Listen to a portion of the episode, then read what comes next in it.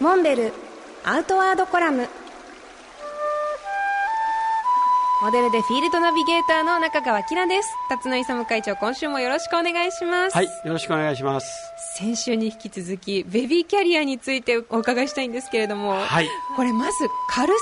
うん、これにびっくりするのとあと背面にあるポケットに全部収納できるんですよね。そうですね。これがびっくりですね。両手のひらに乗るぐらいのサイズにキャリアがまとまるっていうのがそうですね、まああのまあ、うちの商品はもともとライトファースト軽く作るっていうことそれからコンパクトにするっていうのがもともとのあの基本コンセプトなんですけど、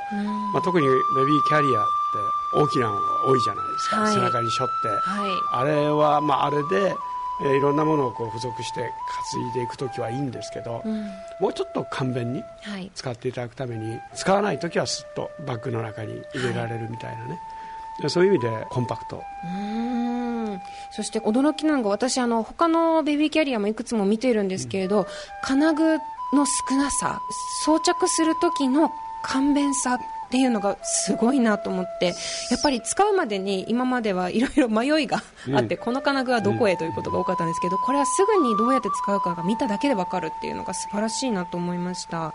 それと手順ですよね、うんはい、まずお腹にウエストベルトを巻いて肩にかけるっていう、はい、人間工学的に理にかなってるっていうかあのまあ、何より赤ちゃんがすごく楽みたいですね。あそうなんですね、えーこの中に入ってるんですけどファスナー開くと、はい、この中にあの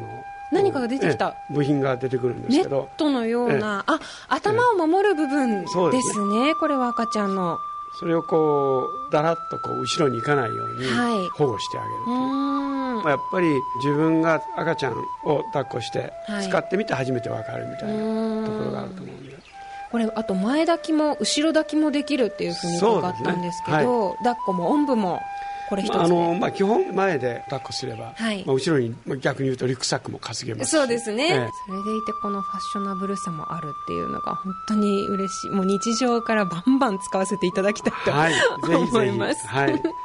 辰野会長ベビーキャリアのお話どうもありがとうございました。モンベルアートワードコラム辰野勇と。中川明がお送りしました。次回もお楽しみに。